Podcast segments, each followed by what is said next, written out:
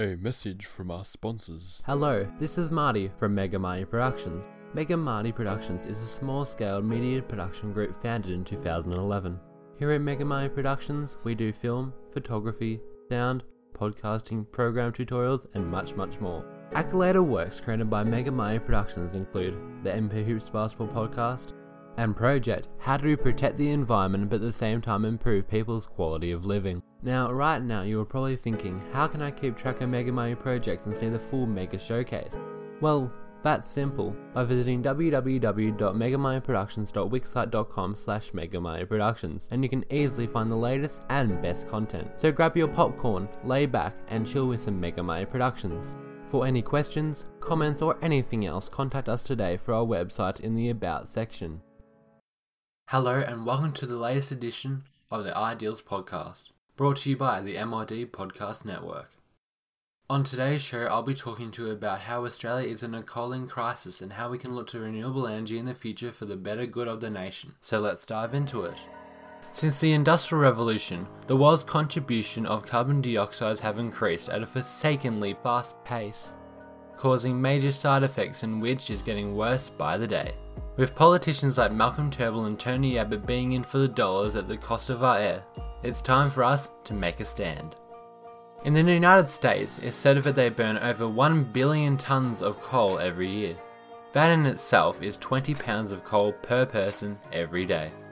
The Environmental Protection Agency suggests that because of coal firing power plants, every year 35,000 people die prematurely, 38,000 from heart attacks, 12,000 hospital admissions, and over 550,000 asthma attacks are because of the pollution that these plants create. And it's not just for the public, it's for the workers too.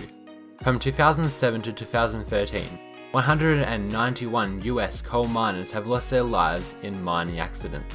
Tens of thousands of coal miners died at work in the 20th century. On May 13, 2014, the world witnessed one of the worst mining incidents in modern history. This occurred at a coal mine in Manisa, Turkey.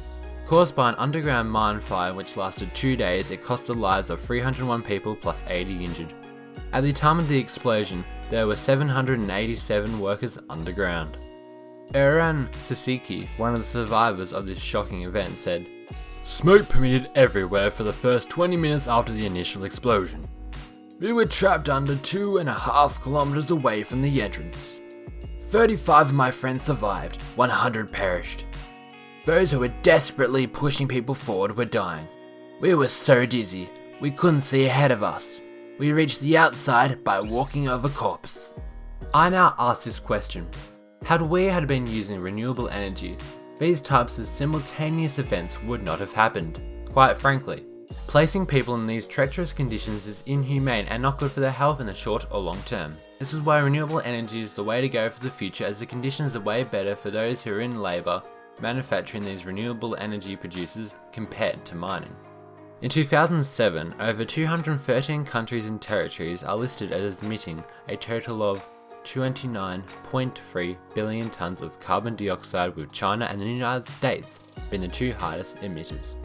That is a ridiculous amount of CO2 in which we're putting into our atmosphere. And if we continue to do this, this can lead to major issues in which our future generations will have to face. These complications include the increase of warming oceans, the decay of organic material, water evaporation, land erosion, sea levels, and much more. Very luckily, not all is lost if we begin to act now before it's too late to go back.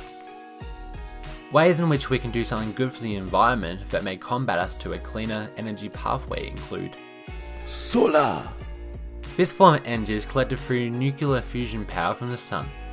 This form of energy is still in heavy development to have the ability to support our modern society in the fullest.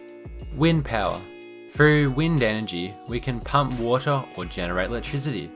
Hydroelectric energy. This form of energy uses gravitational potential of elevated water. In conclusion, as a society, we really need to begin to act now to create a cleaner world, and in order to make this big step, renewable energy is a great step in that direction. This was an MID Podcast Network production. Join us next time, and we'll hopefully see you later.